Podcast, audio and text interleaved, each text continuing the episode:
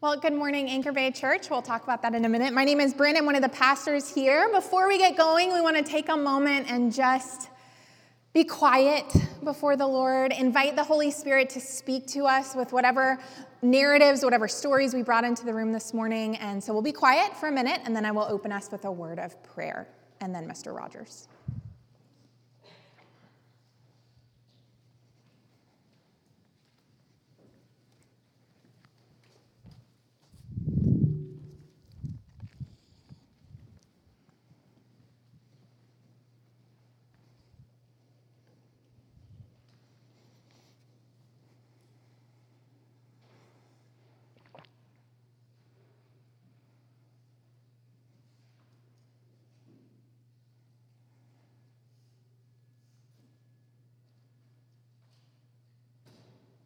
Father, Son, and Spirit, we offer this time to you, not just this time, this moment, this morning, but this season.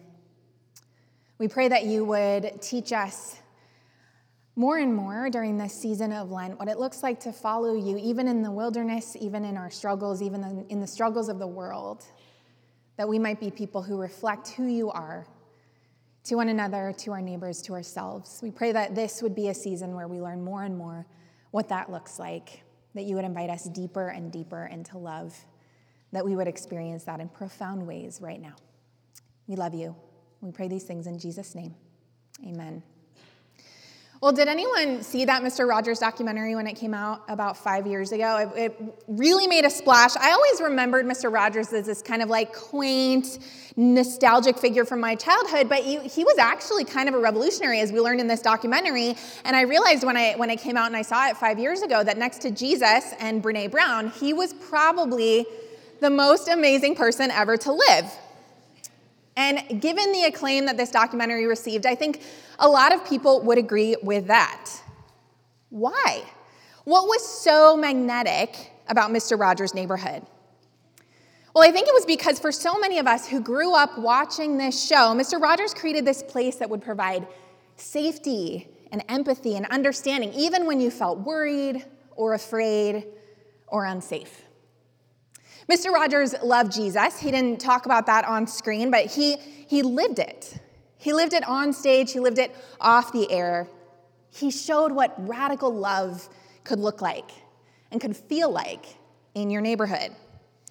The show wasn't about escaping reality to some magical kingdom or denying the real problems in the real world. It was about creating a dialogue about how to be a neighbor in the midst of a broken world and about how to create a community, a global neighborhood that we actually want to live in.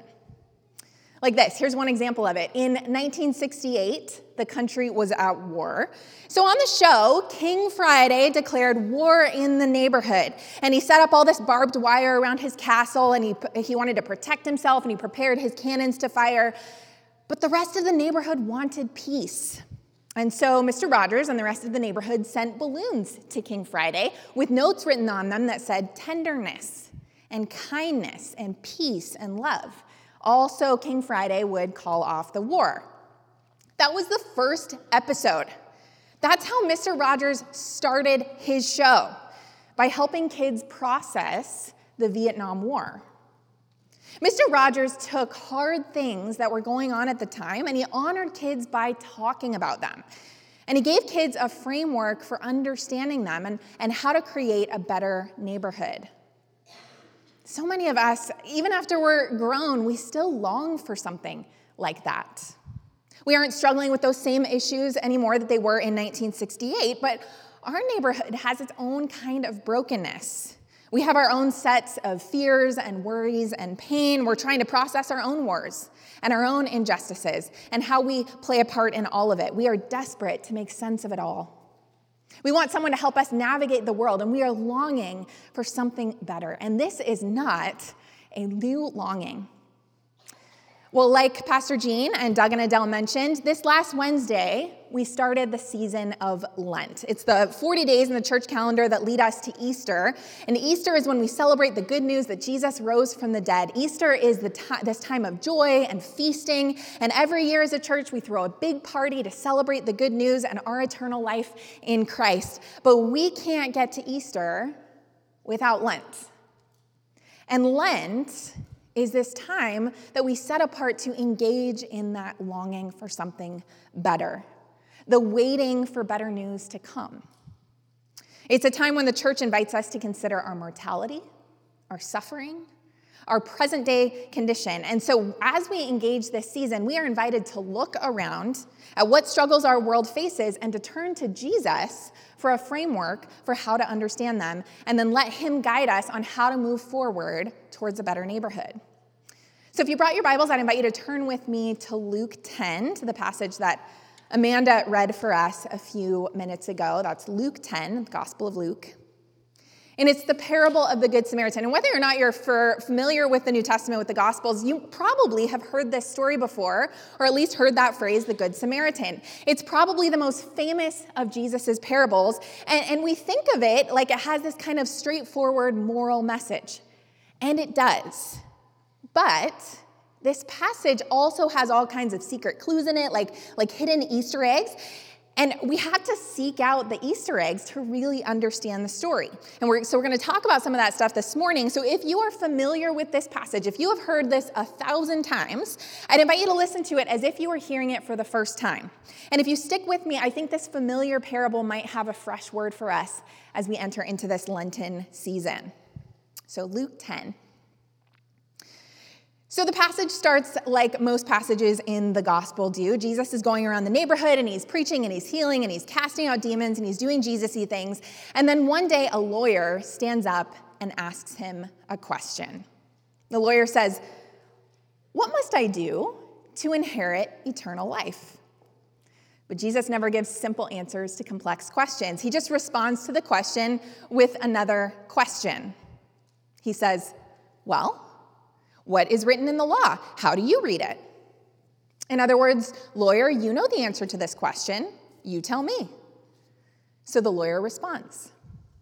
He says, as it, is, as it is written, you shall love the Lord your God with all your heart, soul, mind, and strength, and you shall love your neighbor as yourself.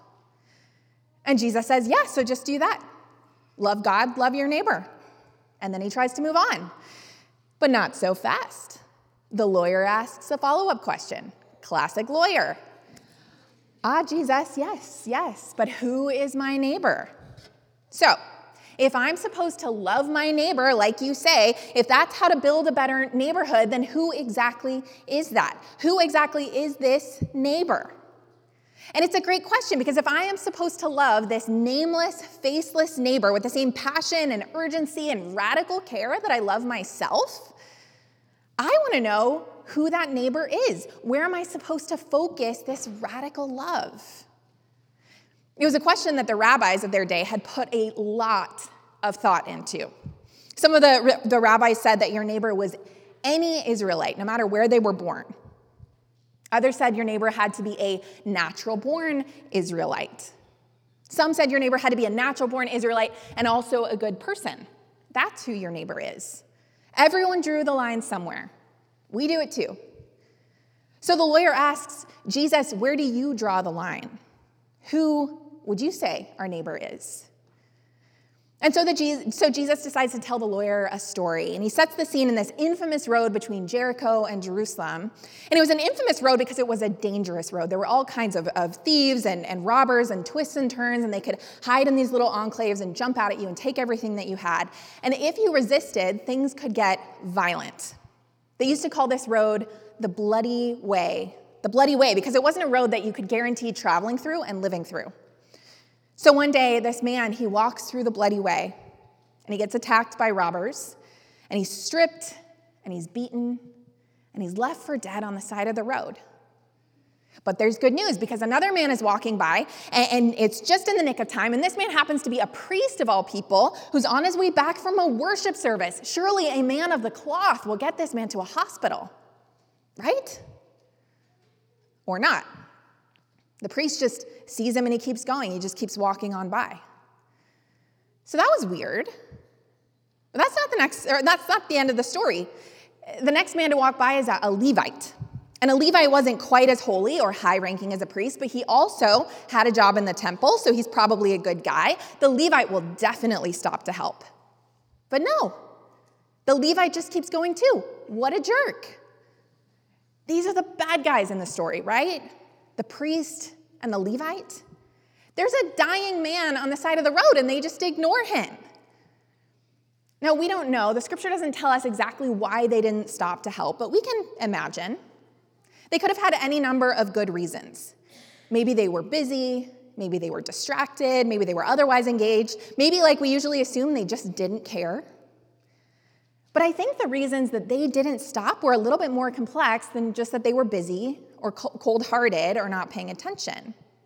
In those days, you were only obligated to help your, the neighbors who were in your tribe. But this man is naked, he's unconscious, there's no way to tell who he is. So we don't know if he's their neighbor or not. Also, he could be dead.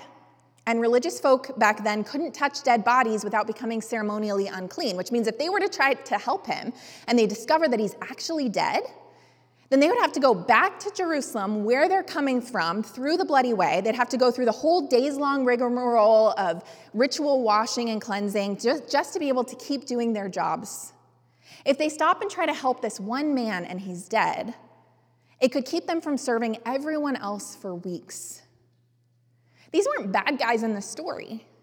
These were complicated people with complicated situations, and they probably had a million considerations that they were trying to balance. Whatever their reasons, the priest and the Levite, they keep walking on by. But thankfully, in the story, there's a third man. And when Jesus introduces this third man, there's a little twist that they didn't expect. He says, A Samaritan came to where the man was. Everyone would have heard that and gasped. Everyone would have heard that and gasped. a Samaritan? What? The Jewish people hated Samaritans. Samaritans talk loudly on their cell phones in coffee shops. They use the word literally, figuratively. Samaritans microwave fish in office break rooms. They are the worst. The Jewish people actually had a, a, daily prayer ritual to ask God not to give Samaritans eternal life. But it's a Samaritan, a Samaritan who stops to help the dying man on the side of the road. And the Samaritan, he bends down and he dresses the wounds and he pours oil and wine on them. And then he puts the man on his own donkey and he takes him to a local inn and he pays for the treatment until he's well again. He puts his own safety on the line. He puts his own schedule on hold. He sacrifices the equivalent of two days' wages to help this man who could have given him nothing in return.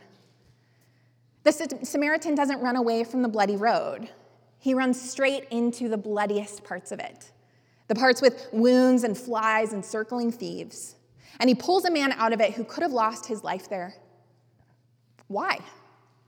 Why does a Samaritan stop and put himself out for an unknown stranger for a potential enemy? Why does he take such great cost and risk to himself? Well, we don't know why the priest and the Levite walked past the dying man, but we have a clue as to why the Samaritan stopped to help. There's this interesting progression that's easy to miss in this story to, to how close the three characters get in proximity to the man on the side of the road. It says the priest went to the road where the man was. He went to the road. He found himself in the same general vicinity. The Levite got a little bit closer. It says he went to the place where the man was. He found himself in the same general area. He went into the ditch. Maybe, maybe he saw went kind of up to where the man was in the ditch. But the Samaritan went to the man. He went straight to the man himself. And when he saw him up close, Jesus said, the Samaritan had compassion on him. And the word Jesus uses for compassion, it's one of my favorite words in the New Testament. It's the word splanchnizomai. Can you say that with me? Splanchnizomai. Splanchnizomai, it comes from the word for bowel. Literally, it says Jesus was moved in his bowels. Because compassion, when they thought about compassion, it was a very visceral word. It was supposed to come from deep in your guts. The priest and the Levite saw the man on the side of the road, and whatever their reasons for walking by were, they acted like it was a problem. It was an inconvenience. It was a mess. It was a bleeding body. But the Samaritan sees a person, a flesh and blood man right in front of him, and he feels the man's situation deep in his guts. And that makes the difference. For him, the question of who is my neighbor wasn't a, concept to be defined, but a real life person to be healed. A real life human being with a face and a family and a sense of humor. Someone who is worth a little sacrifice and inconvenience to save. There's another interesting detail that I love in this story that we sometimes miss. It says that the Samaritan pours oil and wine on the man's wounds. And we might look at that and we might think that it's just good medical treatment. He's just disinfecting the wound. But this is actually temple language. This is the language of worship. During religious ceremonies back then, priests and Levites would pour out oil and wine as a part of their worship. It was part of their sacrifice to God. The priest and the Levite in this story had just come from the temple. They would have poured oil and wine on the altar as part of their worship. But the third man, the Samaritan, this, this is how he worships. He worships on the bloody way. He loves God by loving his neighbor, by pouring out oil and wine to meet the needs of the man in front of him. How he loves his neighbor is literally how he loves God. Already, he's living a life that is meant for eternity.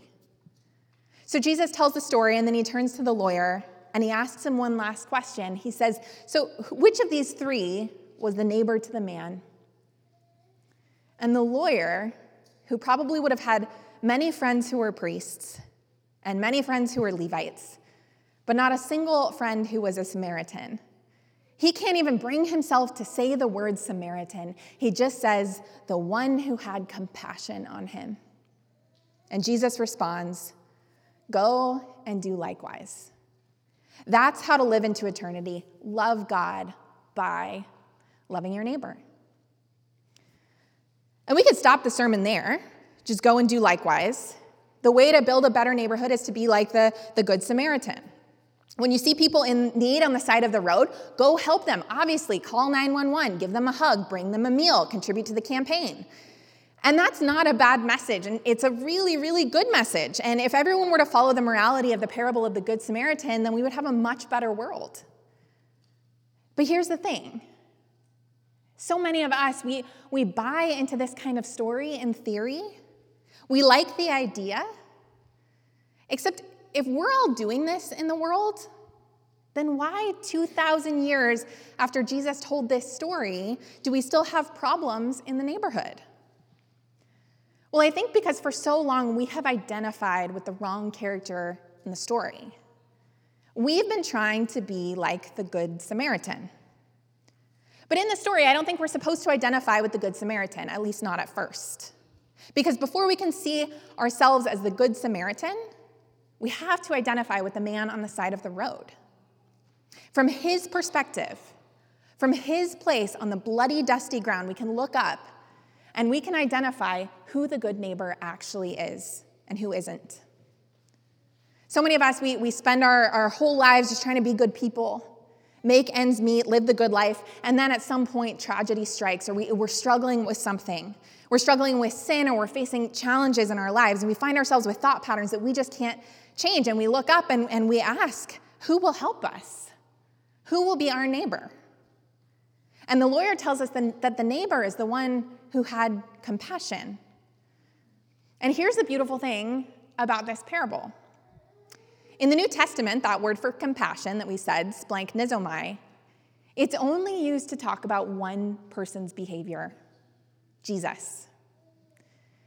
In the Gospels, it says, He saw the crowds and had compassion, splanchnizomai, on them, and healed the sick. Moved with compassion, splanchnizomai, Jesus touched their eyes and they received sight. filled with compassion, splanchnizomai. Jesus said, Be clean. So we read this parable and we think that Jesus is telling us to be decent human beings and to help those in need, but I don't think that really gets at the heart of what Jesus is saying. We have to connect with our need for healing first before we try to help other people. Who is the man on the side of the road in the story? It's us. Who is the Good Samaritan in this story? It's Jesus. Jesus doesn't see us half dead in our need and walk to the other side of the road. He crosses the infinite distance between heaven and earth to find us. And he doesn't just pour out oil and wine on our wounds, he pours out his blood and body so that through him our wounds can be healed. It's only when we can identify with the man on the side of the road that we can identify with the compassion for others, just like the Samaritan did. Because the only way to love like this is when we have experienced this kind of love ourselves. It's like breathing. You can't exhale radical love if you haven't inhaled it first. Now, the early church tried to live this out. They loved their neighbors, their unlikeliest neighbors, neighbors who their community said they had no business loving, no time to love, no reason to love. They loved their neighbors because they had felt first the radical, unlikely love of Jesus in their own lives. The early Christian leader Tertullian wrote about a benevolence fund that Christians put together to support widows, orphans, people with disabilities, people who were sick, the elderly, sailors, people in prison.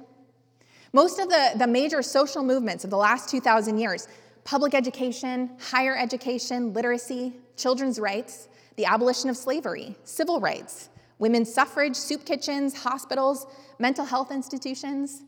These are started by Christians. These movements, this radical generosity, came out of being love themselves.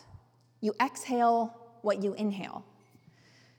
And we know, right? Christians have never done this perfectly. The New Testament and our history books are also filled with stories of Christians who hoarded their resources, they got into squabbles over doctrine, they oppressed others, they took care of their tribe and neglected the needs of other people. But when we are at our best, the invitation is to love in the same way that Christ has loved us. That will transform the neighborhood. So, what does this look like for us today? What does it look like to meet the needs of our neighborhood? First, part of our learning how to love our neighbors outwardly is by being deeply connected to how deeply God loves us inwardly, to identify first with the man on the side of the road.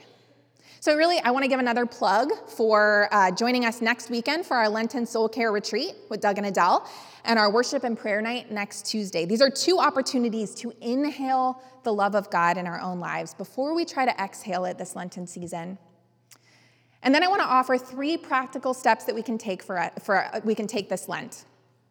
So, traditionally, we already talked a little bit about this. The season of Lent has three main pillars fasting, prayer, and generosity.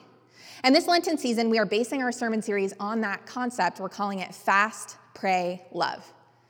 You get it? Because eat, pray, love. I got a picture of that. So, eat, pray, love, except we, we switched out the word eat for the word fast. and I changed the, the author to Jesus Christ. I was pretty proud of that. But uh, Mo John and Carolyn McDonald are designing our aesthetics for this series, thankfully.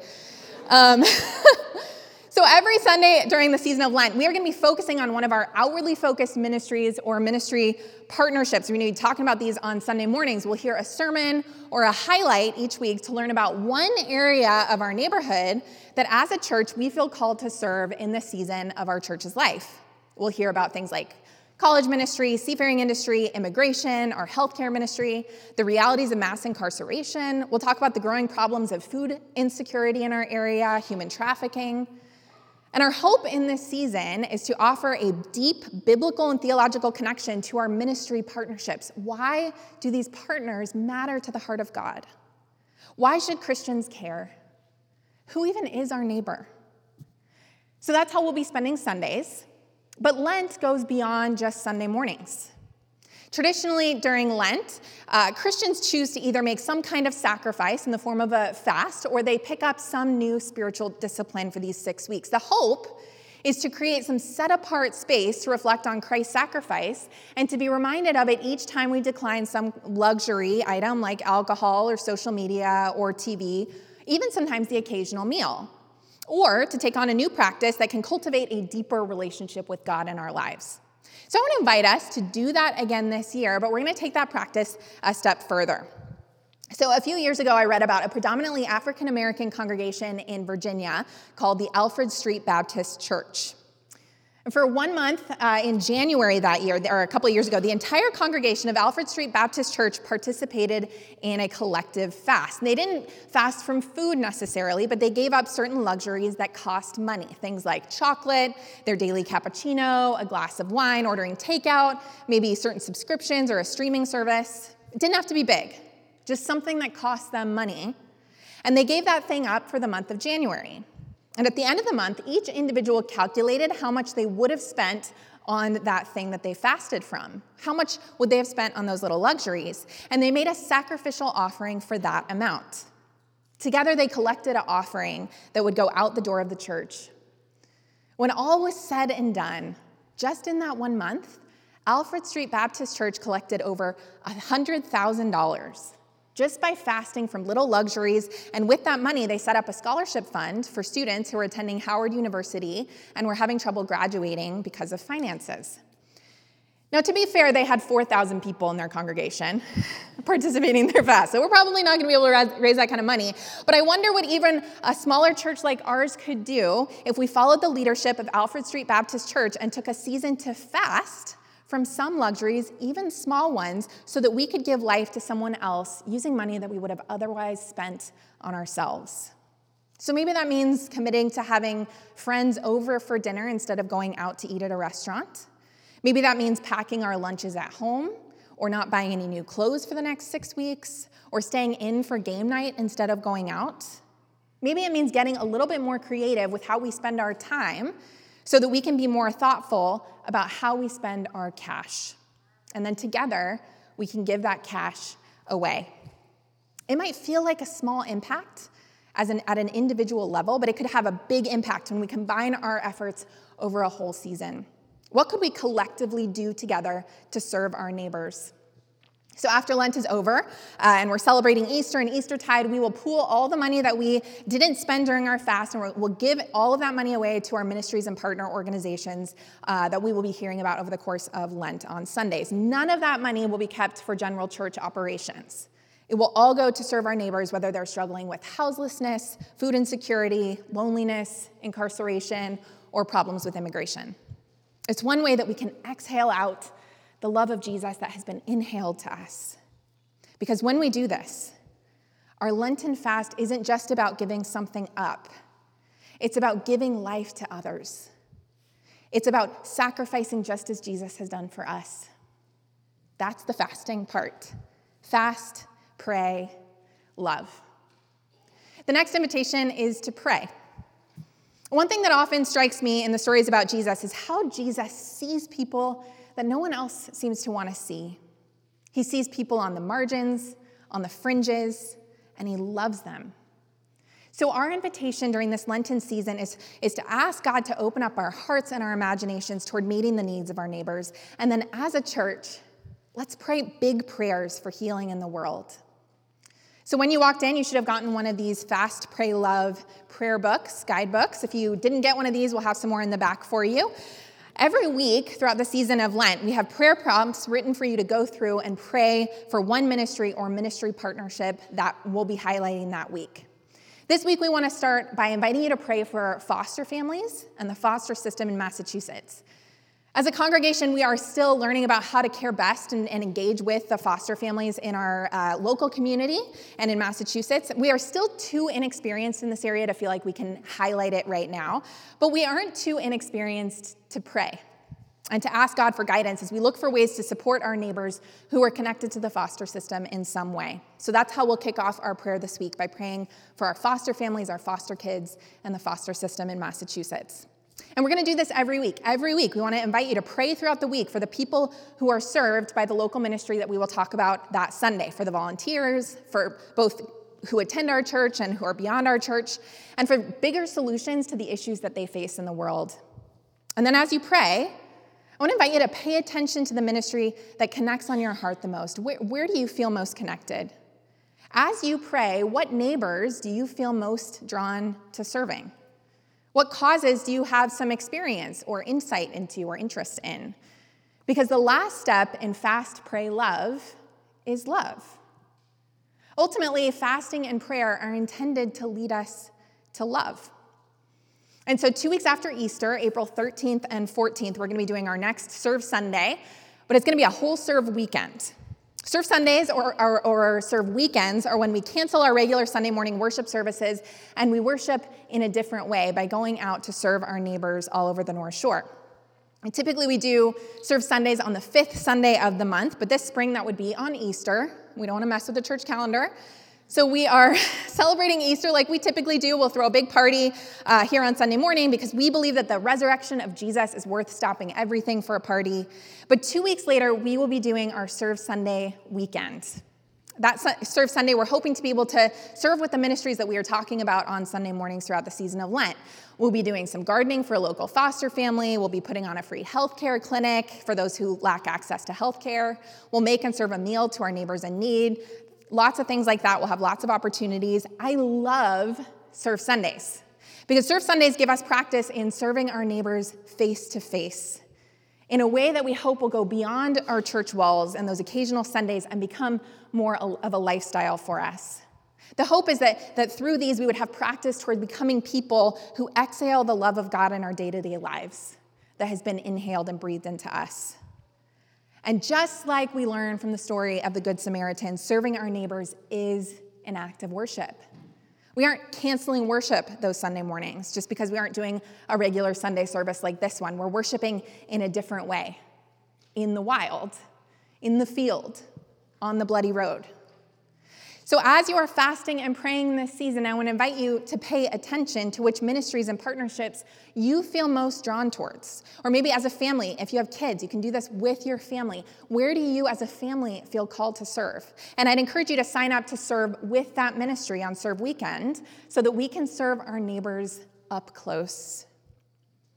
In the end, Jesus says that we will be gathered before God and we'll be asked a few questions. And those questions won't be a test on doctrine or eschatology or on the inerrancy of Scripture. What Jesus says that we will be asked at the end of time is When I was hungry, did you feed me?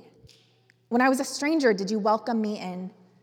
When I was sick, did you take care of me? When I was in prison, did you visit me? The true test of our faith won't be in how much we know about the Bible or how many people we told about the four spiritual laws or got to pray the sinner's prayer. Jesus says the true test of our faith will be whether or not we had compassion, if we fed the hungry and clothed the poor, and whether or not we showed hospitality to strangers and visited those in prison. So, our hope this season is to, to put these things into practice, to fast from luxury so that we can be supportive and healing in the world to pray for neighbors just like us, whom God has already been showing very real compassion, to love, to demonstrate Christ's compassion, splanchnizomai, up close. It's a beautiful thing when we can start to move our thoughts away from, from just being do gooders or, or giving to charity and toward justice and solidarity with our actual neighbors as Jesus does, because that's the work of the kingdom. So I'd like to invite the band to come back up. And as they're coming up, I'll close in prayer. And we'll be praying a prayer written by St. Francis of Assisi, who was a monk known for his solidarity with the poor. So would you pray with me? May God bless you with discomfort at easy answers, half truths, and superficial relationships, so that you may live deep within your heart. May God bless you with anger at injustice, oppression, and exploitation of people, so that you may work for justice, freedom, and peace. May God bless you with tears to shed for those who suffer pain, rejection, hunger, and war, so that you may reach out your hand to comfort them and turn their pain into joy. And may God bless you with enough foolishness to believe that you can make a difference in the world. Amen.